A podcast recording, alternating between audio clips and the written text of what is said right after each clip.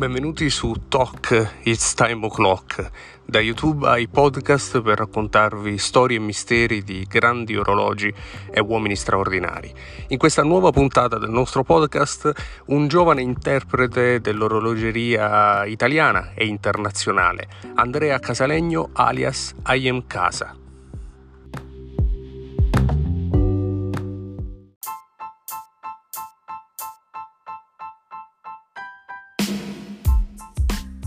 Caro Andrea. Come stai? Bene, bene, io sto bene. Tu hai appena fatto un bagno? Io ho appena fatto un bagno dopo una mattinata con un amico in realtà di Zurigo che è da queste parti, che è una cosa più unica che rara. E, e dopo in realtà aver lavorato per Anche per ore, insomma, eh beh, caspita, bello. Tu stai facendo un sacco di cose, complimenti.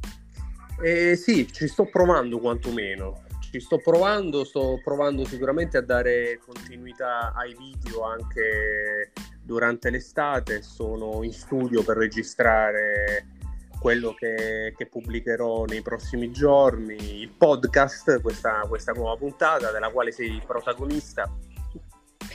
Per cui ti ringrazio ancora per avermi, insomma è bello, è anche un bel proseguimento all'intervista, all'intervista no, passata. Grazie a te, grazie no. a te. Ma dall'intervista passata sono cambiate tantissime cose, no? Perché ne sono, ne sono cambiate tante.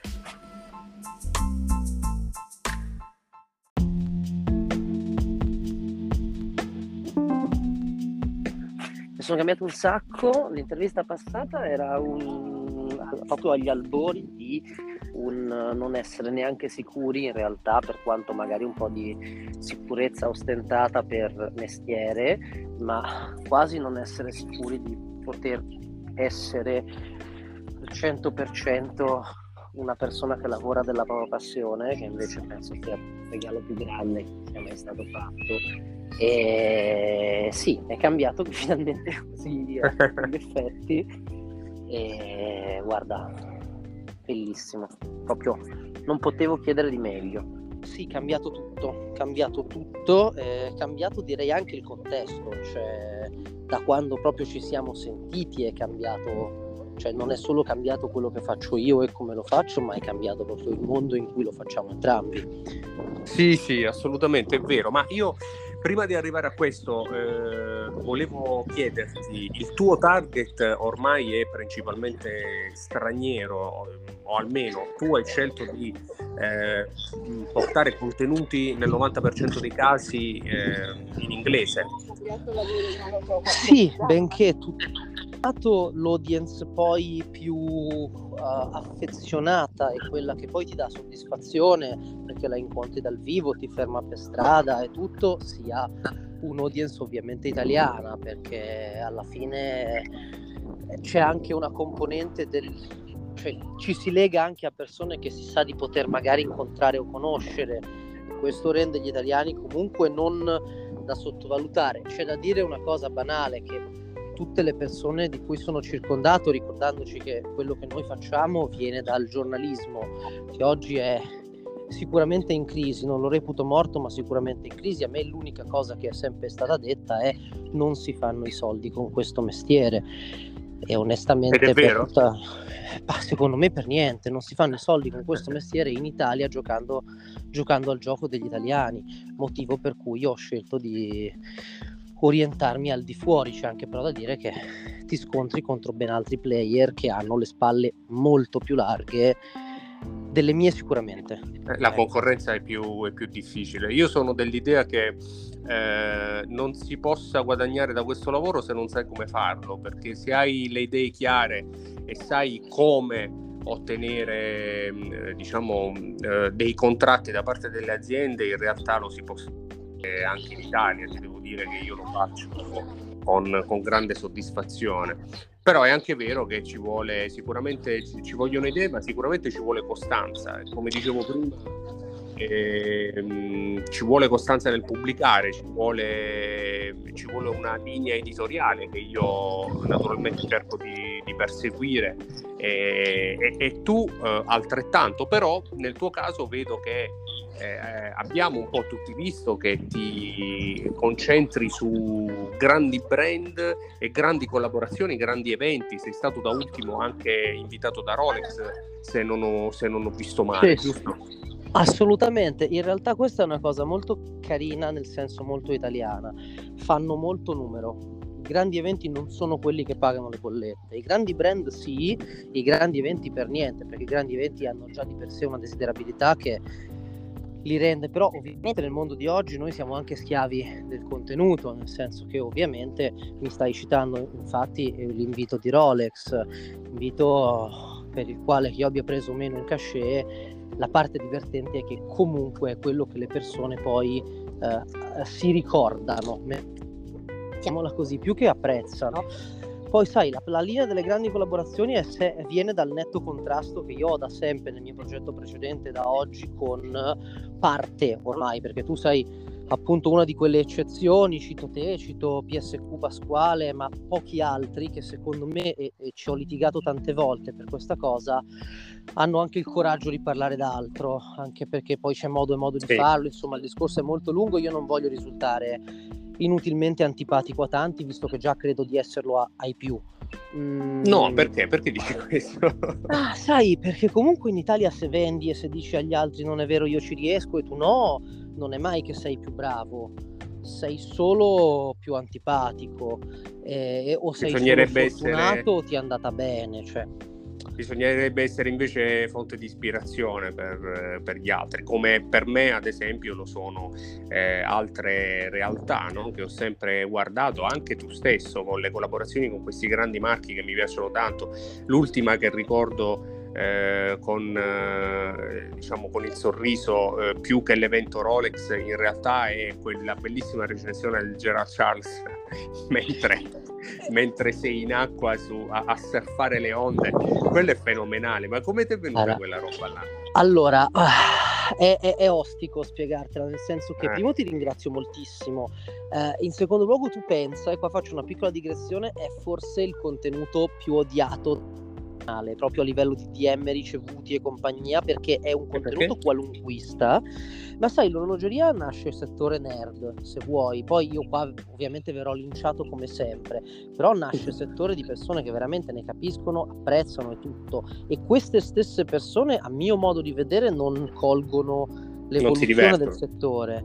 Ma no ma soprattutto sono qua quasi dispiaciuti che sia oggi un mondo diverso e li capisco perché anch'io se avessi cominciato con loro pochi eletti e ipercompetenti e maestri di quello che sanno più di quello che fanno eh, probabilmente la penserei così però appunto primo io non esistevo tu neanche il nostro mestiere non esisteva quindi le cose sono cambiate.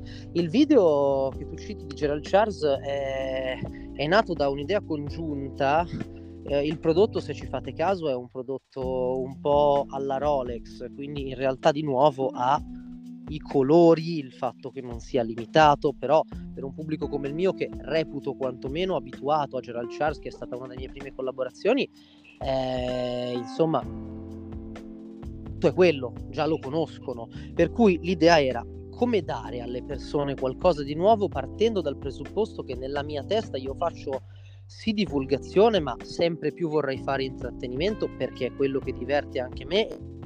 A forza di inoltrarsi in questo mondo si conoscono persone ben più competenti di Andrea e che Andrea può solo portare sul canale o essere aiutato da loro, ma difficilmente compenserà quella conoscenza.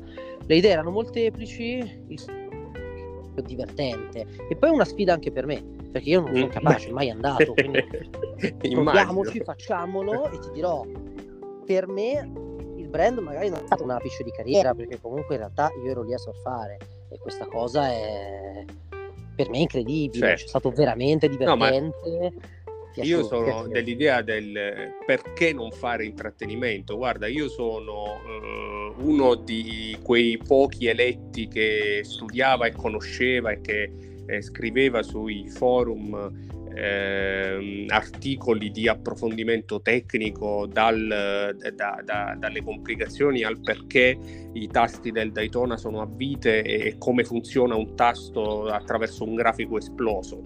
Eh, sai, come hai detto bene, quel mondo di tanti anni fa, di 15 anni fa, per pochi eletti, dove, dove l'orologeria era soltanto un certo tipo di orologeria e anche gli appassionati erano soltanto un tipo di appassionati, però pian piano un po' si è evoluto questo mondo, un po' sono arrivati tantissimi appassionati, tantissimi nuovi curiosi.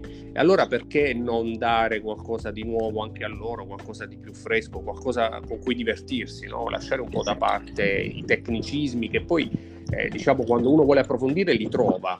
Però Bravo. perché non surfare con un Gerald Charles a polso? Secondo me è la cosa più divertente che si possa fare, insomma.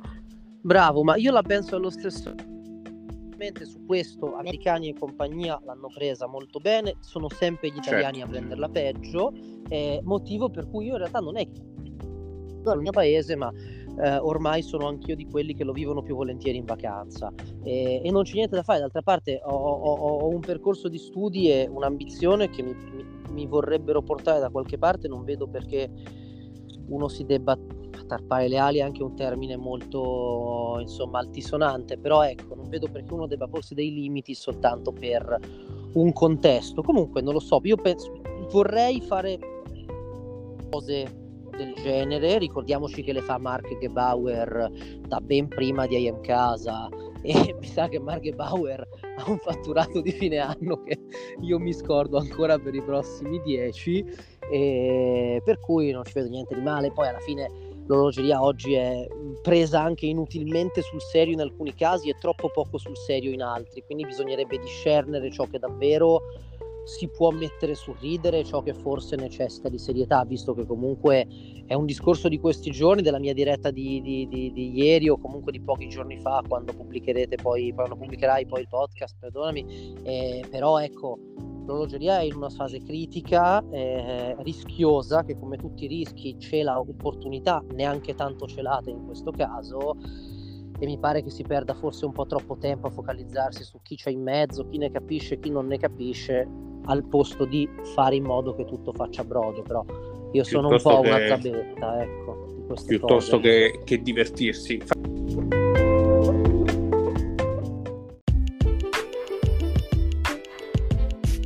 Faccio una domanda spesso ai miei ospiti, un po' alla Marzullo. Che cosa vuole fare eh, Andrea Casalegno da grande? Andrea Casaglino da grande sogna di Andrea, Andrea, sogna di cambiare il mondo da sempre cioè io, a me l'unica cosa che mi interessa nella vita è essere ricordato e vivo tutta la mia vita in questo modo. È un po' il eh, senso della vita no? essere ricordati in futuro lasciare qualcosa. Sai però secondo me eh, se la vive molto meglio chi se ne frega di questa, di questa cosa? Chi semplicemente se la vive e ne capisce anche la caducità che tanto 80 anni sono pochi ed è meglio non dimostrare niente a nessuno ma non mm. dirlo a me che mi sono ritrovato alla soglia dei 40 anni senza accorgermene.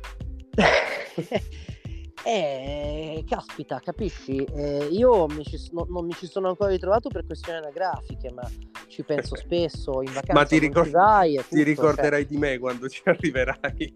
Assolutamente sì, penso proprio di sì. Comunque ti dico, a me da grande piacerebbe tantissimo poter essere d'aiuto a un settore che mi ha dato tanto in poco tempo e a un settore che, guarda, se vuoi, una storia che non sa un po' nessuno, ma un settore che mi ha salvato perché io veramente non, non, sapevo cosa fare della mia vita e non ero veramente in, in, una, in, una, in, un ambiente, in una circostanza felice finché non ho deciso di dedicarmi all'orologeria. Per cui io devo veramente tanto e non vorrei che questo settore scomparisse. Ovviamente il bilancio deve tornare perché sono qua per il piacere del settore, ma non sono qua pro bono.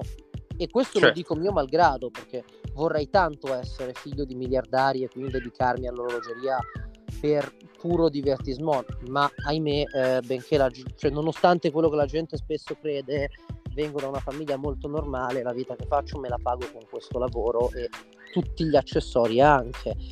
Cioè, il tuo futuro quindi è nell'orologeria? Il mio futuro è nell'orologeria, ma sto cercando sempre di più di approcciarla da altri lati, perché l'orologeria è un settore dove tutti ci si getta perché si fanno i soldi, quando poi se si gratta con l'unghia sì, i soldi si fanno, ma a che costo e con quali logiche e per quanto tempo? A me piacciono le cose che fanno, che, che fanno bene all'ego, ma anche quelle che sono solide e rimangono nel tempo. Quindi L'idea però è questa perché secondo me si guarda troppo alla fronte, cioè alla parte frontale, diciamo superficiale dell'orologeria e poco a tutto quello che sta dietro. Non parlo di produzione, eh. non è il mio campo, benché io sia ingegnere, non è il mio campo. Certo. Uh, però ci sono tante lacune ed è un settore dove con le lacune e i contatti giusti che sono che, che se ne creda il problema anche mio, uh, si può fare tanto sia in termini economici che ancora di più in termini di impatto. E io penso che oggi sia centrale e l'orologeria sia uno dei rari settori dove la cultura fattura. Uh, che, che ne dica Sgarbi per l'arte. Ergo sì, io mi vedo lì, mi vedo un po' più come consulente, mi piacerebbe lavorare direttamente con i brand per loro e non per IM Casa, che penso sia un po' il sogno di tutti e, e forse verso la pensione, che spero essere prestissimo, uh, mi vedo all'interno di un brand, ma sai è un po' quando non hai più voglia di combattere, per adesso ce n'è tanta, quindi non sì, mi infatti, infatti, sono discorsi un po' prematuri, sei giovanissimo, hai tantissime idee immagino da mettere prima in pratica e poi si vedrà.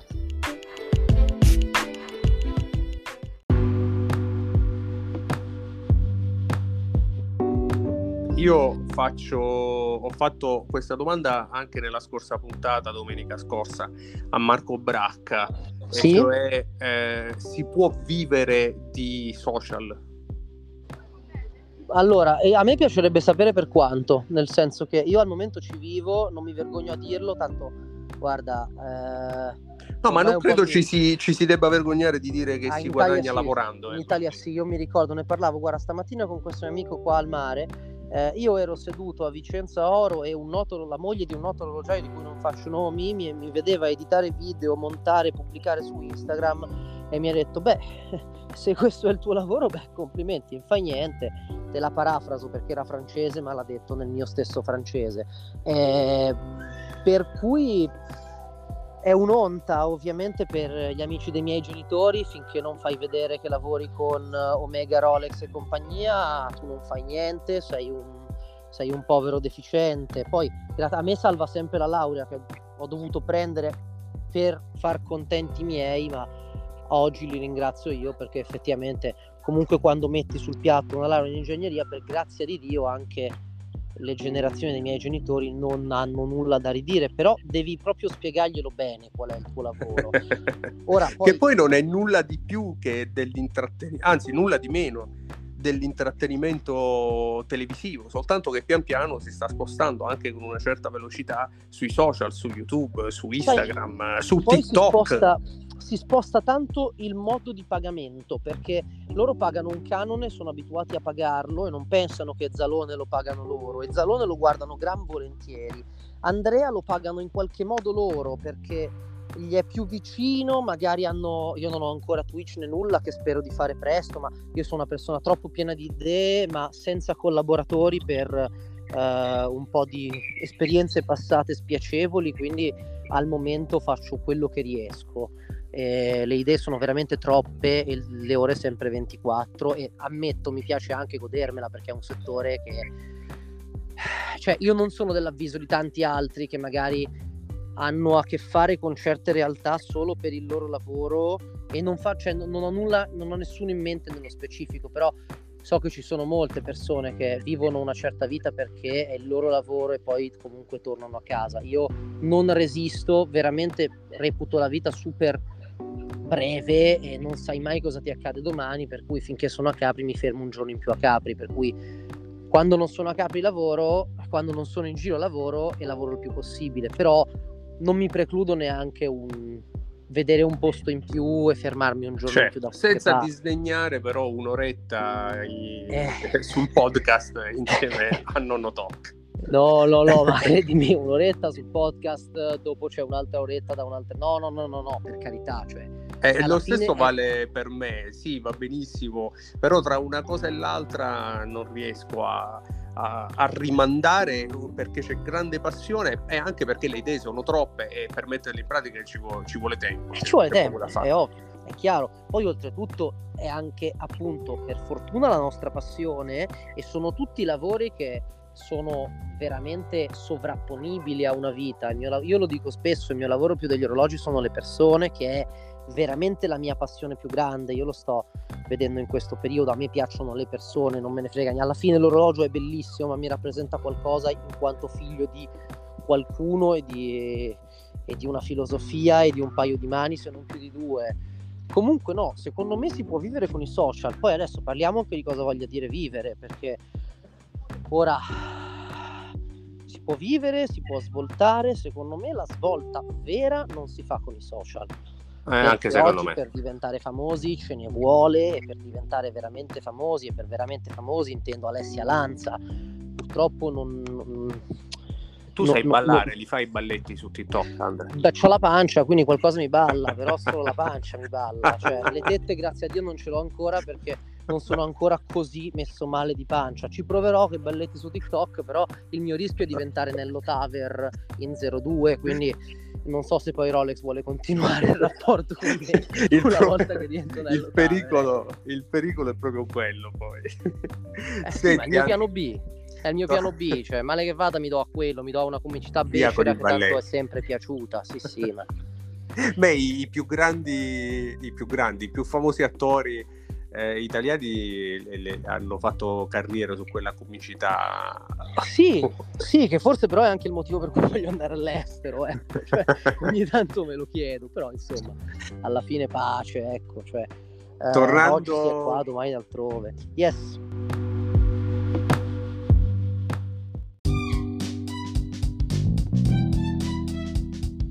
Tornando agli orologi, ehm ti, ti faccio qualche domanda scabrosa. Vai. Da quando l'or- l'orologeria è diventata anche quella più economica, quasi da bancarella, e perché lo è diventata? Perché, perché c'è tanta di questa orologeria? Perché non è più elitaria? Tu mi prendi un po' in castagna, io qua starò sulle palle a un sacco di gente, perdonami il palle che forse non è proprio distinto come termine allora, no, no, ma primo... e naturalmente la domanda non è casuale, ma non è rivolta soltanto a te, ma anche a me che sono sempre eh, attinto da messaggi e polemiche riguardo proprio al tipo di orologeria di cui parlo. Beh, allora guarda, il, pu- il primo punto è che eh, te la giro con un po' una metafora se vuoi, siamo stati tutti virologi siamo tutti meteorologi e siamo tutti Charlie e compagnia cantante, cioè tutti si vuole parlare di tutto e si, può ess- e si è legittimati nell'era dei social a parlare di tutto. Uh, ne sono testimoni il politically correct e tutte queste tendenze che per me hanno veramente, cioè il vero problema del riscaldamento globale è che ci hanno asciugato queste tendenze e qua veramente mm, sono un po' verso nello taver come pensiero, ma pazienza. Quindi questo ovviamente cosa fa sì che se tutti si vuole parlare di orologeria, in fondo a un certo punto, io mi ricordo una frase che mi sa che ho già citato nell'ultima intervista, che a me disse il direttore di un magazine uh, svizzero-americano uh, che mi disse, sai c'è grande differenza tra me e tanti altri che dicono questi magazine, io gli orologi di cui parlo ce li ho.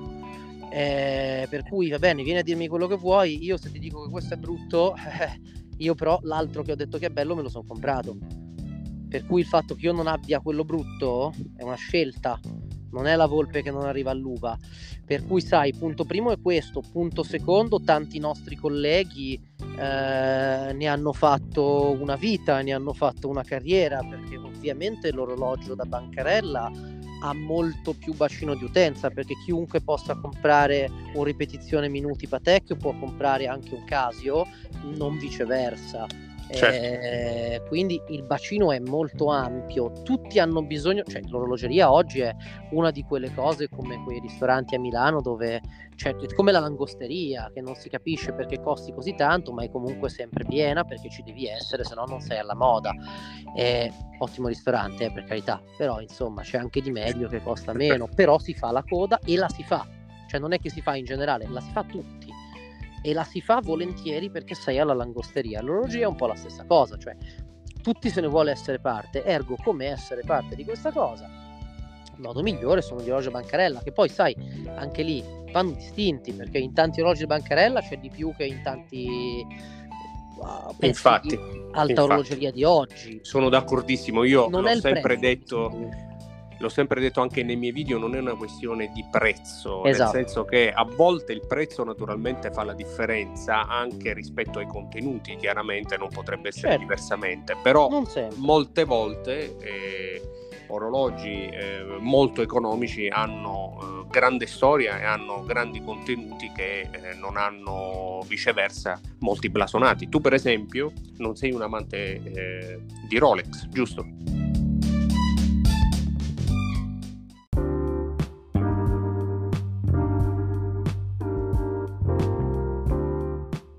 Allora, guarda, io non sono un amante di Rolex proprio per come mi sta il polso. Eh, I pezzi che ho, a parte quelli che ammetto non mi posso permettere, tipo un 16520 che a oggi...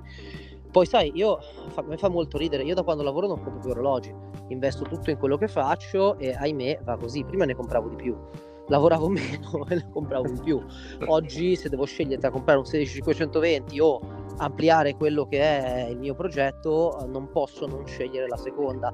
Comunque Certo. vada, io non sono oggi ti devo dire la verità, Rolex io sostengo che giochi il suo campionato è solo quello e di questo sono anche felice, per cui ma non sono né fan né contro, quando mi piacciono li ordino, li compro e quando non mi piacciono come il 99% del listino attuale non li ordino e non li compro. Non sono per niente fan di Patek Philippe, per farti un esempio. Reputo il Nautilus il 5711 un orologio di bassissima qualità, soprattutto ovviamente non in valore assoluto, in rapporto al prezzo anche di listino, ma soprattutto al prezzo a cui va al pubblico e, e- e non è che non ho avuto la possibilità di acquistarlo, l'ho avuta, mm, non è un orologio che io vorrei in collezione.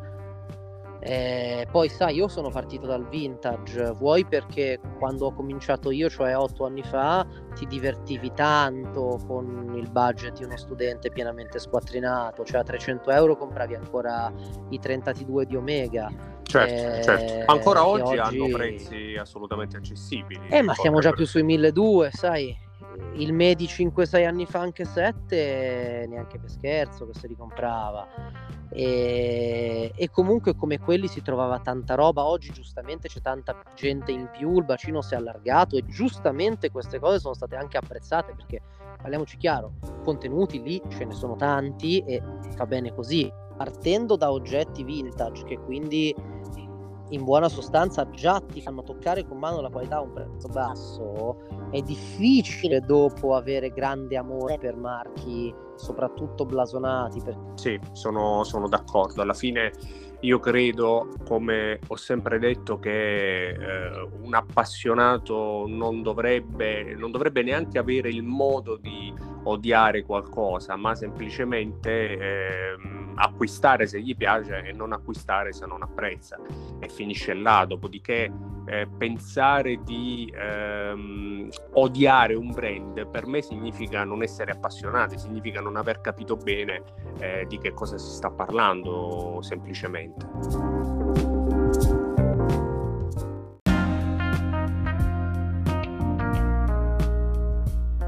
In un mio recente video, Andre, ho cercato di dare 5 alternative secondo i miei gusti eh, per fare un acquisto a 1000 euro. Che cosa consiglieresti tu per 1000 euro? dalle esigenze che uno ha. Perché ovviamente se uno vuole un orologio sportivo, eh, versatile, penso che anche Yema sia su, su, quel- su quella fascia lì. Io comunque andrei o su un vintage che veramente a 1000, a 1000 euro io ho comprato il mio Movado triplo calendario e sfido qualcuno a trovare un prodotto con altrettanta sia presenza al polso che qualità costruttiva, parlando di una cassa acciaio Borgel, comunque 35 mm, direi proprio non pizza e fichi. E in alternativa Mhm. micro brand, secondo me è la cosa un po' più... So che una risposta ruffiana è banale, eh, però No, no, no, no, no, anzi Insomma. ci sarei arrivato io. Hai fatto benissimo a citare i micro brand perché ti volevo, volevo portarti anche su questo campo spinoso.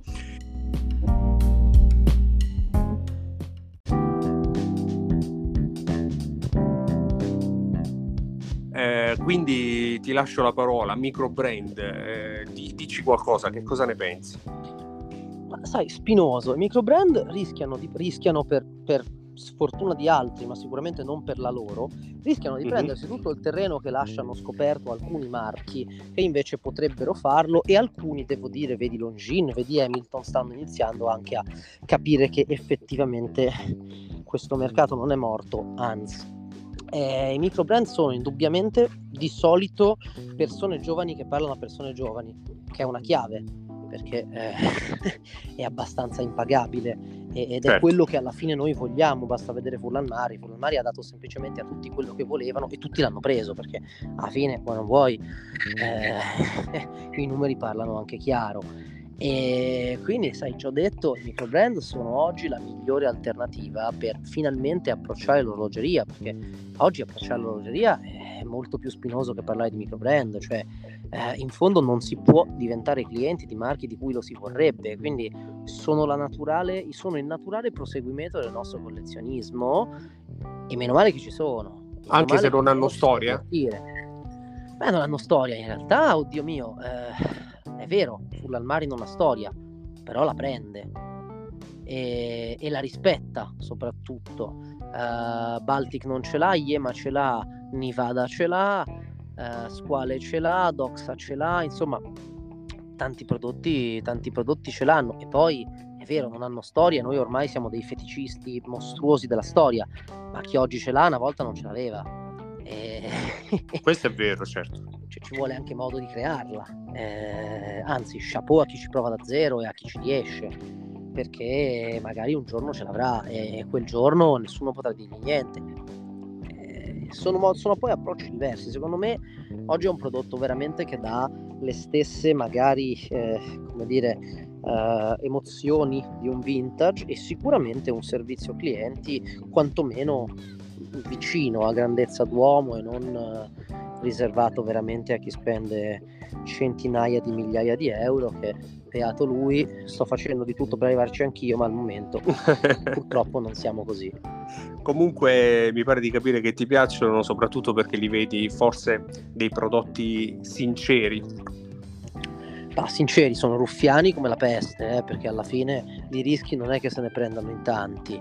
Ehm, sono prodotti figli del nostro tempo e questa cosa è impagabile. Sono prodotti che non vogliono essere troppo di più di quello che sono, perché comunque c'è il fatto che adesso arrivi un nuovo ingegnere di VC è sulla bocca di tutti e direi che è confermato, salvo data il fatto che arriverà probabilmente a 23, 24, 25 mila euro è il rischio che tutti ci aspettiamo eh, grazie a Dio prodotti di quest'altro tipo non hanno tali pretese, non vogliono... Sai, ne parlavo ieri in questa, sempre in questa diretta che secondo me ha veramente messo dei tanti puntini sulla I. Oggi in pochi si sta al proprio posto e io non mi metto neanche tra questi, non lo so, non sono troppo autocritico purtroppo, però i brand in particolare non ci stanno al loro posto perché vogliono tutti puntare verso l'alto, è il caso di Oris che insomma sul proprio orologio di punta ha cambiato il price point per aver cambiato movimento, ma il percepito resta quello di prima perché insomma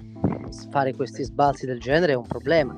Ecco questi altri brand più piccoli invece hanno capito l'hanno capita bene. L'hanno capita bene forse proprio perché non possono prendersi di tali rischi non cercano neanche di giocare a un gioco che poi gli esplode in mano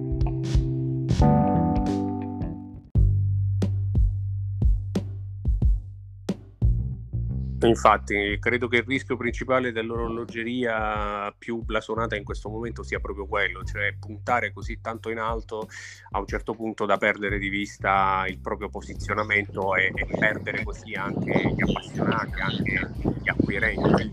A me personalmente è capitato uh, recentemente di eh, rinunciare ad acquistare un Omega Seamaster perché mi sono accorto che il prezzo di listino è, è esagerato. Eh, sai, purtroppo è, è, il caso di Omega, ma ancora più eclatante di Vacheron. Poi Vacheron lo stesso, tenendo una qualità, eh, una quantità insomma bassa, limitata e, e giocandosela un po' ruffianamente, è riuscita lo stesso a far assorbire questo prezzo esasperato del 222.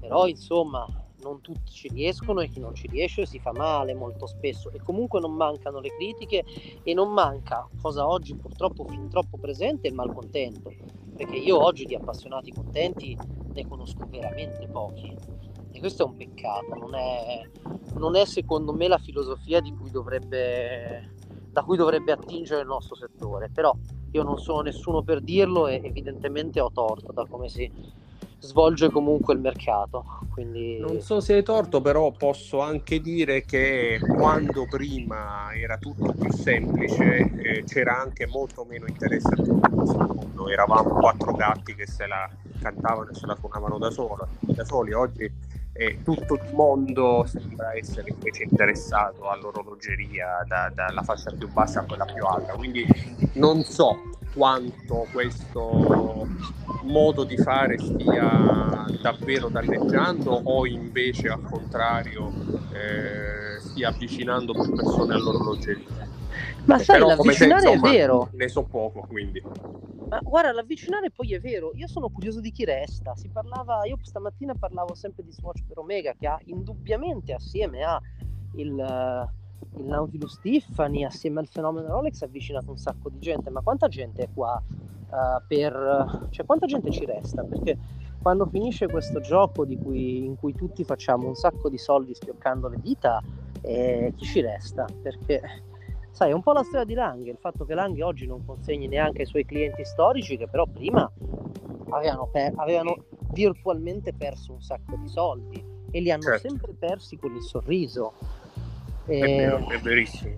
Insomma, io vorrei che restasse anche perché signori io se no devo andare a fare il presentatore televisivo e con quanto sto sulle palle alle persone ti ma... ci vedo sul palco dell'Ariston Andre. Ma guarda mi piacerebbe moltissimo qualcuno mi ha detto anche l'ultimo Sanremo e farei carte false e ti ringrazio molto per questo però la vedo ecco diciamo che non la vedo vicina mettiamola così cioè mi piacerebbe ma non la vedo fattibile nei prossimi due o tre anni quindi ancora un dieci anni di attività. vedremo, vedremo. Io te lo auguro in ogni caso.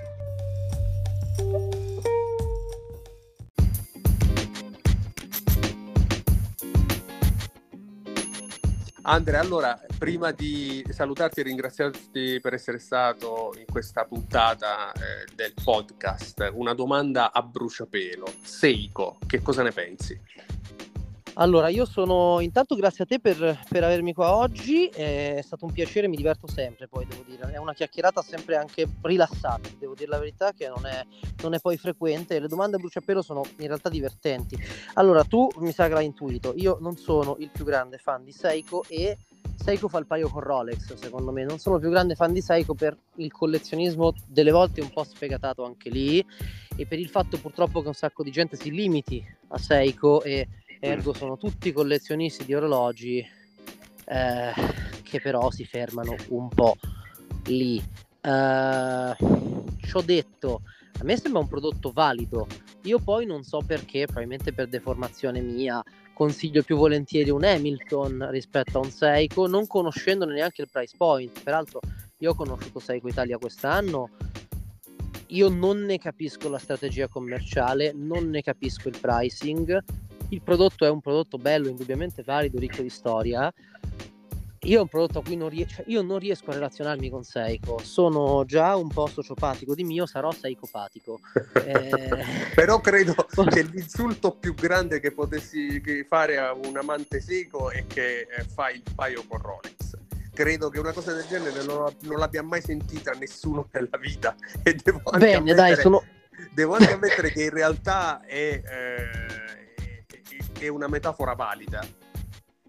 Ma sai, io sono sempre stato assalito quando ho detto che non mi piace Seiko, come probabilmente sarei assalito, anche se molto meno, perché oggi Rolex è anche inaccessibile, quindi se non ti piace, pazienza, vorrà dire che non te lo puoi comprare. Però io vengo assalito quando dico che non mi piace Seiko, vengo veramente assalito e se prima magari lo dico per scherzo, sai, non mi piace Seiko, il momento che qualcuno mi assale sono convinto che non mi piaccia, perché se qualcuno deve assalirmi o comunque rompermi le balle perché non mi piace un determinato brand, e ripeto, non è che sono un hater o qualcosa, non mi piace, non me lo compro, non lo considero perché non certo, mi interessa. Certo, non sono ti piace, non contro Seiko. Anzi, hai visto magari negli ultimi post, forse l'hai anche commentato, il, quello con i numeri, diciamo, indie che sì, poi sì, arabi sì. non è mai corretto, ma insomma i numeri che usano nel, nella lingua araba. Sì, sì Bellissimo, onestamente adesso vado, vado, a Dubai ottobre, se lo trovo me lo compro, ma me lo compro gran volentieri, perché no? Indubbiamente me lo compro per puro divertimento e se qualcuno mi vuole appioppare una vera natura collezionistica, questa cosa lo vendo o glielo regalo, perché non si può incappare così. Poi io sono, sono snob purtroppo, fa il paio con io non farei mai la coda per lo Swatch per Omega più di mezz'ora perché non, non, non, mi ci vedo, non mi ci vedo proprio. Cioè, se la mettiamo che facciamo cam- campeggio con gli amici, che allora portiamo due o tre limoncelli e una tenda, ma perché vado in tenda con gli amici, allora ci può stare farlo per un orologio. Ma se devo andare per fare 200 euro di profitto, 300 euro di profitto, mi pare un po' svilente. No, non eh... soltanto, immagino che quelle due ore di fila, al di là della scocciatura, valgano più di 200-300 euro di profitto, almeno Eh, bravo, c'è anche quello, c'è anche quello che comunque, vabbè, però sai, no, non per tutti è così e io non voglio screditare nessuno, come stessa cosa non voglio screditare nessun collezionista, sai, ho visto da un amico il Buled vecchio, bellissimo oggetto, se mai lo trovassi a un prezzo decente lo prenderei anch'io, però comunque non vorrei fare parte di una cerchia di collezionismo di Seiko come non vorrei fare parte cioè io mi ricordo ancora di aver sentito su Rolex di chi era Kissing 4 che con tutto il rispetto per il collezionismo Rolex non mi emoziona. Cioè il fatto che il 4 baci qualcosa ma non me ne può fregare di meno. Cioè certo. non, non, ci vedo niente. E poi ripeto è, il mondo è anche bello perché è vario ognuno ha il proprio collezionismo. Ho un amico che compra tutti gli orologi dedicati al mercato asiatico solo perché non vuole che siano in mano a bianchi. Cioè, ammette il suo razzismo. Io non giudico il suo collezionismo, per me è fuori di testa, vorrei avere i soldi che c'ha lui. Però se è contento lui, è contento lui. Cioè, me ne guardo bene, alla fine è una passione, cioè la prendiamo veramente troppo sul serio. sì, cose. sono d'accordo, sono d'accordo. Alla fine andrebbe vissuta semplicemente come qualcosa di, di cui giovare e divertirsi eh, con, con, serenità e diciamo occasione di confronto, di arricchimento anche tra persone che la pensano diversamente, ma con la serenità che, che dovrebbe esserci in tutto quello che facciamo nella vita. E, questa, e con questa diciamo eh, riassumo due anni di video su YouTube e tanti anni di, di collezionismo. Ma infatti, ma anche perché sì, no, non è un compito in classe per nessuno e il lavoro è tutt'altra storia, cioè il nostro lavoro e come si affronta quello, i valori di questo e questa, tutte queste cose sono qualcosa per cui potrei anche scagliarmi e scontrarmi con qualcuno. Il fatto che a lui piacciono i Seiko oppure no, Uh, vabbè, non voglio veramente addentrarmi in Ginebrai, però mettiamola, giriamola da un altro lato. A me non piacciono le donne ricce di capelli, a un sacco di miei amici adorano le ricce di capelli. Eh, io abborderò una liscia, allora abborderanno una, una, una, riccia a fine serata se tutti contenti, anzi, meglio così. per cui, cioè... una metafora che rende tutto molto più chiaro. Eh, capito, ma perché alla fine è giusto così, cioè birra e lancette non, assolutamente, assolutamente, sono d'accordo. Poche formalità, poche formalità. Sono, sono, assolutamente d'accordo ed è anche il motivo per cui ho avuto grande piacere a eh, farmi questa chiacchierata con te, come con Marco Bracca la scorsa settimana, con il quale naturalmente eh, abbiamo un modo di vivere la passione e di approcciare gli orologi eh, assolutamente agli antipodi, ma questo non toglie che si può chiacchierare eh, tra appassionati, scambiando punti di vista e appunto arricchendosi gli uni con gli altri. Credo che sia l'unica filosofia da, da perseguire completamente d'accordo, anche perché in fondo acquistare un Orient Bambino o acquistare un Daytona non è in nessuno dei due casi essere il mostro di Firenze, cioè comunque vada non si fa male a nessuno e, e uno se l'acquista è contento, peraltro mi fa, mi fa, sorridere proprio Marco perché penso che su Seiko direbbe l'opposto di quello che dico io per ovvie ragioni di passione. E non è detto, cioè, non è detto. Tutti non è detto, Andre. La puntata con Marco nel momento in cui registriamo non è ancora uscita, uscirà fra qualche giorno, domenica, almeno per chi ci sta ascoltando è già uscita la settimana scorsa. Su Seiko non ha detto proprio ciò che ti aspetti, quindi la ascolterai domenica sicuramente, mi farai sapere. Con piacere. Con piacere, sono molto curioso a questo punto, molto, anche perché avevo tutt'altra aspettativa. No, no, mm, anche eh, Marco ha una visione eh, secondo me molto più ampia di ciò che traspare normalmente da, dai suoi video, dai post su Instagram, che poi un po' per tutti, per lui come per me, come immagino per te, sono alla fine un po' limitanti, no? perché esce ciò che deve uscire il più delle volte e non c'è il tempo forse di eh, far uscire tutto quello che si vorrebbe. Aggiungo soltanto una cosa, e cioè che in tutto questo io ritengo in ogni caso che si debba comunque avere il diritto di critica, e cioè eh, mettere da parte quel politically correct di cui parlavi tu e che mi sta davvero tanto tanto antipatico, soprattutto per eh, diciamo eh, per quanto eh, oggi eh, se ne faccia un uso improprio, se ne faccia un abuso eh, sia stuprato il politically correct in favore di, eh, diciamo,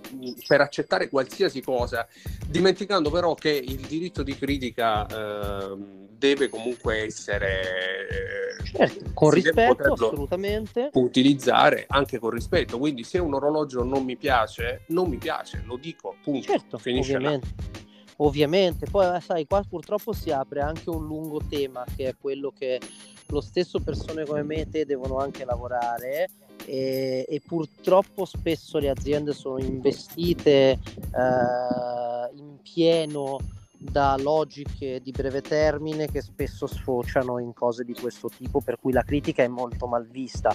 Io cerco nel mio piccolo intanto di approcciare qualsiasi orologio con positività, perché in alternativa non ne parlo direttamente. Ma questo Quindi... lo faccio anche io assolutamente, evito di parlare male o di criticare un orologio, anche perché il mio giudizio potrebbe essere assolutamente sbagliato, potrebbe essere contrario alla maggior parte dei giudizi, quindi non mi fido neanche di me stesso, però se qualcuno mi chiede un parere, io certo. sento il diritto di, di, dire senza avere paura di mortificare nessuno, perché alla fine è soltanto il mio parere. Eh, ma mi sento in diritto di poter criticare, almeno ancora, poi vedremo. In futuro, magari cioè, alla fine se, se, se, si chiede un'opinione, un'opinione va data, non si può dare un pensiero soltanto perché fa, fa, fa comodo, fa piacere a qualcun altro. Poi, insomma... Si rischia anche di... Si rischia anche di dare un parere anzi di fare cattiva informazione o comunque eh, di dare un consiglio sbagliato a chi magari invece ha bisogno di avere un parere, un parere lucido e eh, disinteressato, insomma. Quindi non, non perdiamo l'abitudine, certo. lo dico a chi ci ascolta, eh, di eh, criticare in maniera costruttiva, insomma, in maniera sincera, in buona fede ciò che non ci piace, perché altrimenti si rischia davvero di mettere fuori strada chi magari a questa passione sta approcciando soltanto adesso. Sai, eh, questo è vero, tanto quanto il problema sono anche gli interlocutori. Eh, se si seguono un po' le diatribe dei vari criticatori delle case d'asta, si noterà anche che qualche casa d'asta dall'uno o dall'altro non viene mai toccata. Insomma, nessuno è perfetto in questo mondo, è un mondo ostico, popolato da squali che veramente ho visto in poche altre circostanze, però insomma nel nostro piccolo che possiamo comunque fare la differenza, quello che hai detto è molto giusto ed è bene ricordarselo. Io, io ci provo, poi sai, si deve anche convivere con la realtà, i buoni propositi spesso magari vengono in secondo piano, però dove si riesce è importante portarli assolutamente avanti e, e mi ci impegno come fai sicuramente anche tu assolutamente.